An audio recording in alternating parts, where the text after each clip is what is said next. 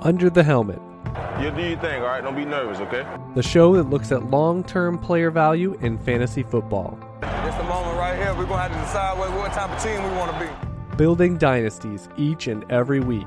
I don't even know your name. What's your name? Chad Parsons, telling you, man, you leading the league in hydration. I got a dynasty team reaping rewards for the next decade. Katie Flower, You may beat me, but you will not outwork me. Tim Torch. There's only one winner, Chad. Find their written and premium audio content at uthdynasty.com. Playing it safe in Dynasty means you're going to lose. Stop talking about it, man. Let's get this going right now. Welcome to Under the Helmet, looking at some long term player value in fantasy football. I got Katie Flower here. I am Chad Parsons of uthdynasty.com, and we're going to talk about age, churning that age for youth this week. And if you're a contending team, what's that proper blend? I'm contending now. I've got my lineup, but what does that feeder system look like? And how much youth do you really need in that blend to make yourself feel comfortable for the now and the later? So that's going to be one of our topics. Talk a little rookies, got a few trades to analyze as well in this episode. So, Katie, this is a big topic because as you put together win now pieces, as you get productive veterans, you do always want to keep an eye on you know what happens? You know if the worst case scenario of some of these 28 29 30 year old guys uh, you know at the especially at wide receiver let's say if they all start to erode a little bit you could be left holding the bag and searching for answers. So uh, i kind of wanted to start there but what's your general approach to age and blending contending now versus contending always? I'm going to use percentages because it really varies depending on, depending on the format and how comfortable I feel with my starters. But if I'm contending on an annual basis, I want to keep my running backs probably 50 50. I don't mind having a couple, uh, you know, two, three, four older running backs, but I want to have. what does older good- mean just to just that? to just to clarify what does older mean is that over 25 is that 26 27 26. plus 26, 27 plus. Okay um, like the Alvin Kamaras and you know the guys that you had on your team. They've made you successful. They're probably the reason that you've been in contention. But I like to keep those are fairly easy to uh, stash guys. You're usually picking in the 111, 112 in a rookie draft range. And guys like Zamir White and Isaiah Spiller and some of the guys from this year that are, uh, you know, they're not the biggest best profile in the world, but they're still good production, good guys that could potentially hit. So I want to have probably about 50 50 in the running backs. With the wide receivers, I'm okay being more like 75% are on the older side, 25% or so on the younger side. And I don't want to pay up for a wide receiver for a younger guy. I'd rather just continually be patient whether I end up using my pick at the 111 or 112, or another move is to trade that for the next round, next year's pick, trying to get a better look at a better pedigree, and then get a little juice on the side, maybe moving back into the second round a little bit further. You can still hit on wide receivers anywhere in the second and third, being selective, of course, um, and then just continue to churn out the guys I'd rather. Um, I, I got so many thoughts in my head right now. It's, well let's like, hold on hold on well let, let's let's go to quarterback and tight end here in a second so Okay. just a couple comments uh, to add here. So running back, I like how we didn't talk about this before, but I like that you did percentage based because running back, you're probably going to have a bunch of them. And when you get the cornerstone guy, those are ones that kind of apply to both sides, right? I mean, if you drafted Jonathan Taylor, he's young, but he's also an auto start player. And I think blending the who's in my lineup versus who I'm developing is a key aspect. And I think it does differ because running back, that can change by the week.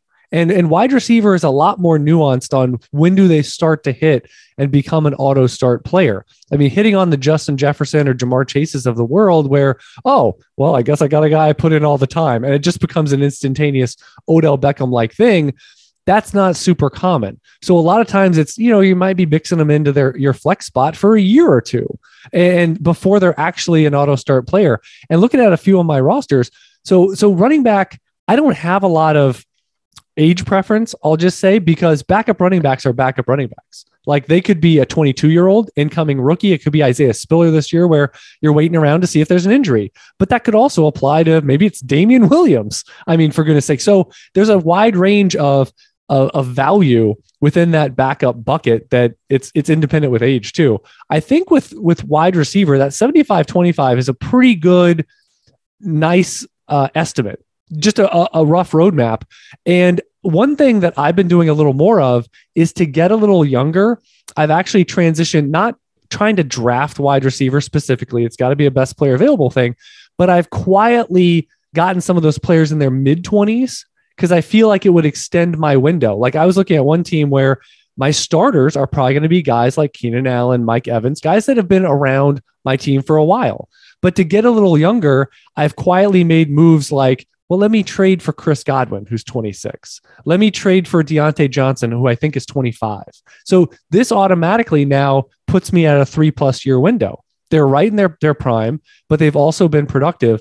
So I would almost call it maybe wide receivers a three tier system. You would love to have a Justin Jefferson. You'd love to have cornerstone young guys.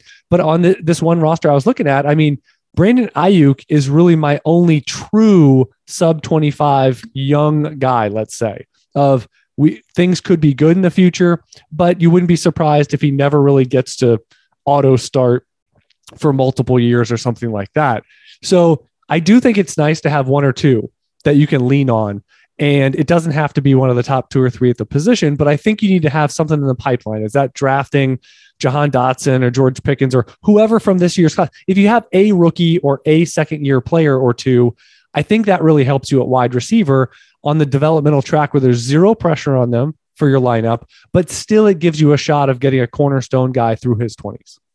Yeah, and I agree with that. There are there are times where you can still hit on a guy in the late first, like a George Pickens.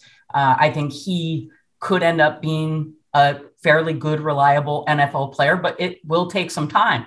But while he is brewing on your roster and you're not using him, you still got your Mike Evans and and uh, Brandin Cooks and some of the older guys that are leading the way. The other thing that I like to do instead of trading my older guys for younger guys because you're not going to get the value and they still have juice when they're healthy when they're playing so rather than trade them as a bridge or a super bridge to somebody else that will use them in They're that risky. capacity. They're risky.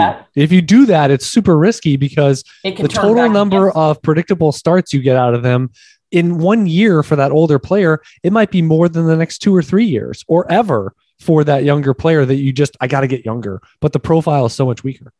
Right, exactly. So, um, besides drafting the players, I'm also constantly looking for guys that either get injured and then you can buy them on the cheap and stash them for the for the next year. And guys in that mid 20s guys that have already gone through that three year uh, Vetting process. exactly. So you get to pick and choose. And then every now and again when you when you have a little extra capital if you've been trading your firsts to get future picks all of a sudden you can put yourself in a good position to have you know one of the top 3 or top 5 in a particular class and get one of those potential young studs that everybody covets so Just one point on the rookie thing that you just said. I'm fine with people trading, let, even saying first round rookie picks. I'm fine with people trading those away. I like it better when they trade it from the current class than a future class because you know, have a general sense of what you're trading away. And B, you're timing the market where you can generally get more bang for the buck than trading right now a 23 first. You know, let that come all the way to fruition. Let it uh, mature in value. But here's what I would say: if you trade away your first, like for example, in this one league where I don't have a ton of true young players, 25 and under, that when you do trade your first, that's why I mentioned guys like Diontae Johnson or Chris John, uh, Chris Chris Godwin or these mid-career guys because that's where I think you're not going to get the 21, 22 year old infusion. Therefore, trading your rookie pick away, I think you need to be a little more sensitive and not go for the 29 year old of saying like in a one to two year window they can really help me instead you need to go a little younger the mid career because that can basically be your youth infusion plus. Let's call it, you know, like a a sophomore slash junior, you know, in the high school realm of you're not getting the senior, you're not getting the freshman, but you're getting something in between. And so that's where I, I, just wanted to add on about the rookie pick trading that that's your chance to infuse youth to your team. And so if you are going to trade it, I think you need to at least 1.0 have that mindset when you are trading it. Oh, absolutely. And uh I totally lost my train of thought. So tight end, uh, we'll, kick us off on on tight end and how it might vary one tight end versus two tight end, how you approach age in the position. So tight ends and quarterbacks for me are similar. I've said this before. I'm not an ageist when it comes to tight end. In fact, I'm the reverse, the opposite. I'd rather have the older tight ends. I'd rather have the older quarterbacks for the most part. And then continue to draft best player available. If it is tight end premium and you like a guy like Pat Freiermuth last year, I liked him quite a bit. I was like, he's the kind of guy that is dropping towards the late part of the first round, sometimes even mid second, so you can get him and then stash them and not have to worry about them. And then if they do develop quickly, great, then you've got that infusion of youth. But I'm going to ride a Travis Kelce or a George Kittle or a Darren Waller into the sunset. And again, just continue to have the backup players. Al- Albert O, for example, is a fairly reasonably priced tight end right now and he's young. He's got more of an opportunity with Fant being traded. So you look at the changing landscape and the opportunity, try to pick up guys to to pad that the younger guys that you think will be getting opportunities. Yeah, the the all all timers at tight end, you, like you said. I mean, you just get on that horse and you ride that thing for as many miles as it goes. And uh, two guys I remember where every year the price dropped. Every year people counted them out, and every year they overproduced. It's almost like Tom Brady. I mean, Tom Brady now is just like every year is a money printing machine, kind of like Brees or whatever. But I remember Tony Gonzalez, he in his mid 30s and even later 30s, he was still chugging along in a top 10, top 15 PPR option. And I know he slowed down. I know his yards per per catch dropped and all this. He was still a startable guy that people wrote off every single time Jason Witten was another example of just they get to 32, 33. We're seeing it with Travis Kelce. It's already started. But you know what? Yes, he could retire out of the blue like an Andrew Luck or like any, they could, but you can't say that that's a high probability. There's nothing really pointing to that. And if you get, if you get blindsided by it, so be it. That's a tough beat. And it would be a tough beat for anyone. But sitting at 32, when the discount starts and Kelce's all of a sudden like tight end four, tight end five, next year it'll be tight end eight, then it'll be tight end 12 at 34 years old. You just keep keep on chugging uh, by rostering them. And in a startup draft, they start to become super affordable uh, in the trade market. If they're ever on a team not contending, you can buy them in September, October. So it becomes part of a plan because tight end is so tough to get the next guy right. I mean, try to predict between Goedert and Fant and Freiermuth and you know just put five, six, seven guys together, the next guys outside the top five or six, and say who's going to be that perennial top three, four guy. Good luck. Good luck getting that right. It is so tough. And when you look back at historically what's happened, it's the guys that have been there, done that. They keep being there and doing that. So uh, Kelce, stop getting picky and be like, I wish he was 27. He's not, but he's cheaper. He would be like Kyle Pitts in value, like untouchable. Get off my lawn. I don't even want to see your offers. If he was five years younger, younger with Patrick Mahomes, with his productive track record. So the reason he's even accessible right now is because he's 32. So yeah, for tight end, and and even, uh, frankly, in two tight end, I want a guy I can count on, and I'm fine taking shots uh, with the other guys. Like I'm fine having a little more risk and variance of trying to find the next guy or stop gaps or whatever. But if you don't have that cornerstone guy, man, you're playing you're playing roulette and rotation with the whole freaking depth chart, and it's really frustrating. And I'll say with quarterback, just to kick off, that I, I really don't care about age in one quarterback at all. Give me the productive guys. I have some leagues where I got Tom Brady and nobody else, and I don't even blink because if he retires next offseason, I know I can address the position for cheap. At a minimum, or I can take a shot on somebody and maybe even play the waiver wire depending on the depth. But it, I will say in Superflex and two quarterback, I'm okay doing that with one spot. If Brady's one of my top two, but I definitely wouldn't go super old with the other one in terms of a team builder feeling comfortable. I would need someone with a little more of a window. So an example would be a year ago, oh, well, I got Brady and I got Big Ben. That's not ideal in your top two spots. You want someone a little younger, even if it's mid 30s, like a Stafford or a Cousins. You at least have a bigger window at play if Brady retires or someone of that ilk retires. Absolutely. And I'm fine with guys that are middle aged and older at quarterback. The guys like Derek Carr, completely underrated year over year over year. And um, Matthew Stafford, he had a great year last year, but he had been undervalued for the longest time. Those guys you can find a dime a dozen, even in Superflex. People want that shiny penny, that shiny gold, and they're willing to chase it um, churning a younger quarterback for that middle aged guy plus is a great move on a contending team. You're still going to get similar production, maybe not flashy, but it's like that new car. Instead of having a new car that immediately erodes in value as soon as you drive it off the lot, this this you know may have 30,000 miles on him, but it's going to keep going if you just you know keep that tooling. It's just such a tough position. Like the thing, I mean, a 23 year old playing really well in the NFL, the, the toughest position in sports, like that's a tough ask for anybody. So it takes you probably till 26, 27, 28 till you know what you're doing, till you feel pretty comfortable. Hopefully, you have some offensive coordinator, head coach, front office, organizational stability. Some quarterbacks don't get that. And frankly, it's a raw deal. Like, I really feel bad for something like Justin Fields, for example, complete changeover this year. They don't help him with weapons. Is he really set up to succeed?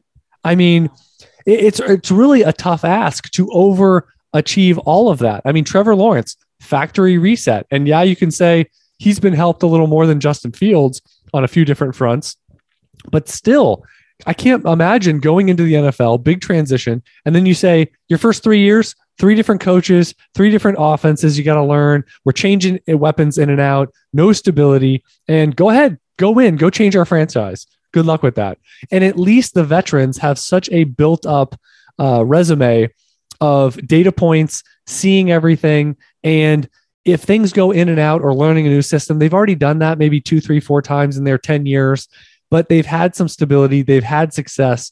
They know the ways of the road. It's kind of like going to a new school, right? I mean, you don't even know where you're going. What time does class start? Like literally having the right books and going to class is all you're thinking about. And yet, once you know all the hallways, you know where your locker is, you know everything, the rest becomes a heck of a lot easier. It's a it's a rough translation, but I just is there an example because we don't talk about the young quarterbacks much at all. Is there an is there a quarterback that this year's draft class at a certain price point you got a few shares or last year? Because we don't talk a lot about rookie or young quarterbacks, but do you have exceptions to your rule in general in terms of oh well this is this is good value or I want to be in on this player even with a share or two? Well, in in rookie drafts, that's where I want to get those young quarterbacks and see what they can do. And so, yeah, I mean, if I'm a contender, there's always going to be quarterbacks in that 10, 11, 12 range. The Daniel Jones and the Josh Allen fell to that range, and uh, Justin Herbert fell to that range. A lot of times, the people that are drafting from those early spots overlook guys like that because they want you know the biggest stud that's being buzzed and it's hard to tell with a quarterback necessarily so. So yeah, I, I there's quarterbacks that are young that I like, but I'm just saying in a startup draft, I'm not willing to put my life on the line for XYZ. Look at Carson Wentz, look at Jameis Jameson uh Jameis Winston, look at Marcus Mariota, look at Jared Goff, you know, uh, all those guys when they were rookies and in the first couple years, Baker Mayfield, they were first round second round startup picks. What's the false positives? Exactly. I mean, that's it's the they show a promise, but it's just not to a high enough level. It is not. Like Patrick Mahomes is more than showing positive signs. The first year he started, he was a quarterback one. Justin Justin Herbert, first time he started, quarterback one. Like these are strong hits that in the first year or two, that is, I mean, that's way beyond what we saw from Carr and Winston and Mariota. That frankly, I think they were just at a period where there was a bunch of old guys, and these were the the the next newest, shiniest, youngest. And they've done something. They look like they might be on the success track, but just like wide receiver, I think that's one of the riskiest things you can do is anoint anoint those quarterbacks, anoint those wide receivers that haven't really got all the way home. And I mean, you're paying a little bit of a discount off guys like, you know, Justin Jefferson or the guys that legitimately have done it once or twice. And so you're only you're getting a little bit of a discount, but you're taking on a whole lot more risk because there's been so many whiffs of guys that just plummet in value because they end up being just a guy just a guy in this crazy world, and they ultimately are either getting replaced or churned out, or those NFL teams and dynasty teams, frankly, are looking for more juice and more upside. Um, all right. So, in terms of talking rookies here, we've both had a bunch of drafts already complete. It's early June.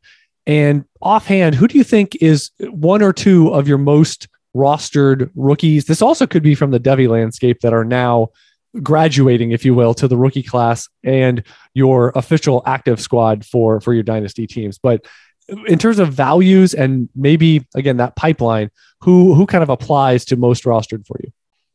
Well, it's weird because in in this particular year through Devy, I saw it coming that it was a weak class, and I've traded a lot of my picks preemptively, like last year or maybe even the year before. But I tend to, I find that I'm getting a lot of Tyler Allgeier in the late second, early third. That's a pretty good price point for a back of his type and injury away. Atlanta doesn't have a settled backfield. So I like, I like the profile. I'm, I've got a lot of Isaiah Spiller from Devy and no, I know he didn't do that great in the NFL draft, but I still think he's I still think he's a potential decent pro. We'll see what his opportunities. He won't have the opportunities as a second round uh, or first round NFL back, but I think he's the kind of guy that if he gets an opportunity, could still do something big with it. Yeah, uh, good points there, and, and and yeah, Allgeier, pretty unsettled depth chart, which I think uh, definitely applies to Atlanta, and what we could see on quality starts uh, around that depth chart see if Patterson, uh, you know, is he going to do something? Get it? Get. I mean, I think I think Allgeier is he's with two 30 year old plus running backs, if you will, running backs. You know, offensive weapons there with Patterson. Um, my top owned guy is Brian Robinson. You know, for and all I did was track rookie only drafts because that's the only way to make it truly fair and apples to apples. But I just found it's usually the price point of who's my target player somewhere from the late first to maybe the third round that's something that I generally just pound over and over again if I find a profile and a price point I like. And with Robinson, I mean, sometimes I was going a little earlier on the, the second round side if I really got squeezed on some targets, and sometimes all the way to the late second or even early third. So I found his range, and that's I had a lot of seconds this year. Some some places I had traded away my first or traded it away uh, during the draft itself. But seconds, a lot of times you don't get as much bang for your buck, and I keep those on the hopes like a Brian Robinson that you get a second round, uh, day two, excuse me, pedigreed running back. So Robinson, he's falling, I think, because a didn't produce as much, but he comes from comes from Alabama. That's a tough ask uh, for a guy that always had a, a five star or a guy with more stars that was ahead of him on the depth chart pretty much his whole career. He's a little on the older side, but guy can play. I, I just I, I, think who knows how this year works out. Honestly, I think Gibson at some point will either fumble twice in the game or or he'll get injured. And Brian Robinson's going to tote the mail and he's going to do a lot of things right. And he's going to be a grinder. And McKissic might steal a ton of the receiving work, but Robinson, I really think Washington is going to be one of those underrated offenses. I think Carson Wentz is underrated. I think if the weapons are relatively healthy, they've actually got a better collection than than I've seen in a few years from them. And I'm kind of excited to see can they take that step from okay to legitimately a healthy NFL offense uh, in terms of some upside and some production on a weekly basis. And Brian Robinson could be the guy getting the most carries um, within an offense like that. So pretty excited to see it. I know he's I know he's on the older side, but yeah. but again, just pop, pop on the uh, Alabama tape and you see a guy that looks already exiting college and he's 23 24 but looks like an NFL running back just on tape. All right, let's uh let's churn through a couple uh trades here to close the show. It doesn't have to be the same design as, as a week ago. We kind of broke down how you would make the the deals better, uh, and you flip it around on what would be a good counter offer. But I thought these were some interesting ones in terms of pairing profiles we know versus profiles we do not. Uh, Superflex here, we've got Jalen Waddle, obviously with Tyreek Hill joining that depth chart. Some questions about how good Miami's going to be in the passing game. For Laviska Shenault, the big piece here is 102, 207, and a second next year. So a lot of pieces, 102 being the centerpiece for Jalen Waddle after his successful rookie season. Yeah, I would take the package. I think there's too many too many shots to not. And I, I again question Waddle and his usage with the extra weapons. Tua, I like Tua, and what is this year three for him? I think he's I think he's going to be fine in the long in the long run in the long term, but that two spot is pretty juicy. Either Kenneth Not- Walker yeah, if it was or- five, right? I mean, if it's five, it's a little bit of a different conversation. But Right. having two seconds, we just talked about. I mean, 207 in Superflex is probably it's right in that Brian Robinson zone, you know, where you can get that Laviska Shenault. I mean, we both kind of still hold out hope for him doing something more than he has so far. You bank the second next year. That's a lot of stuff. Yeah. A lot of stuff. And if you have questions about Jalen Waddle and what he's going to be coexisting with, they have good weapons and we'll see what the upside is. I mean, yeah, 102 is a critical element to go. Like you said, Walker, Drake London. You can, tra- I mean, you could trade 102 probably for a guy that you view at least as good as Jalen Waddle, if I were taking a guess. All right, uh, you mentioned you got to be sticky with these these older tight ends that are productive. So now we got 102 on the move in Superflex. 102 traded for Darren Waller 211. So this is not tight end premium. So it's just a start one stock. So if Waller's a huge upgrade, you got nothing. Is 102 about right or too much? even in this year's class being down, I'd I'd want a little bit more on the Waller side. I can I can Yeah. see it and I can see why. And you still got a decent pick added in there, but it's It feels like a mid first is more appropriate than 102, right? yeah, If you're in that Garrett Wilson, Chris Olave, like it feels like you had 102 and maybe 202, and 202 is not enough. 102 is a little too much, but you don't really have something between them to make a probably a, a best counter, is what I would say. yeah. And here's the other thing. You're, you, I mean, maybe you're sitting with Evan Engram, Cole Kmet, like, you know, you're sitting with some guys that maybe got a chance and you haven't even let that play out for two, three weeks to see what you got. So Right. Darren Waller, yes, is in high likelihood an upgrade over what you have, but I mean, you're doing it now also. And I know you don't have 102 in September, but I don't know. I, I think I, with 102, I would have explored the Kelce angle. I would have explored the other top three, four, five tight ends too to see if I got a better de- deal. I don't know. Yeah, Waller Waller himself has been I wouldn't say injury prone, but he has been banged up quite a bit and and of the top tight ends hasn't been as consistent in the last couple of seasons. And you got Adams added in. That's a major variable to Waller dominating targets Exactly. on a team that now has a ton of weapons right. with Hunter Renfrow developing and Renfrow developed with Waller being in and out of the lineup. So I think Raiders either either Derek Carr is going to go nuclear this year, which I think he's a former, you know, pushing for MVP type player. So don't be surprised. But if all these players meet cost and meet expectations, Carr is going to be like top six. If if all of them actually meet what a lot of their projections are. Uh, final one here is Cordarrelle Patterson. If you got him for a second round pick, are you are you churning him out or do you want to see what happens this year? Is it a second from this year or next year? Let's assume it's a future second because your draft has already happened. I would take the second.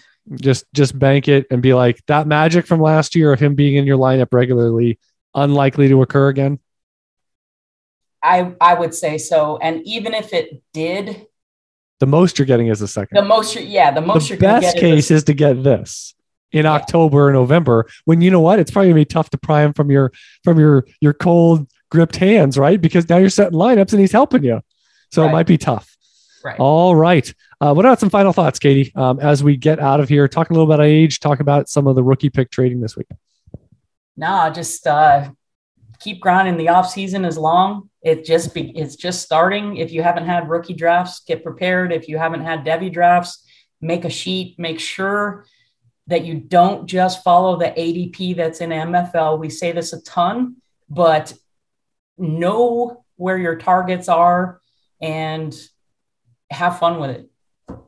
Yeah, I'm pumped. Uh, I'm a couple rounds into my first startup draft of the off season, and it's really breathed some life. Uh, I've been ha- I've been very busy over the last three four months, and it's been really nice to settle in, look at some some market value, and not just answer questions, make board boards for others, but get in there. I always say you got to mix it up. You got to mix it up and have a good sense. So even if you're coaching someone through a startup draft, um, I get to see a lot of VIP questions um, in the chat. But doing it myself, you know, and, working through uh, trading situations and where are tier lines, the new environment of player value in the given year.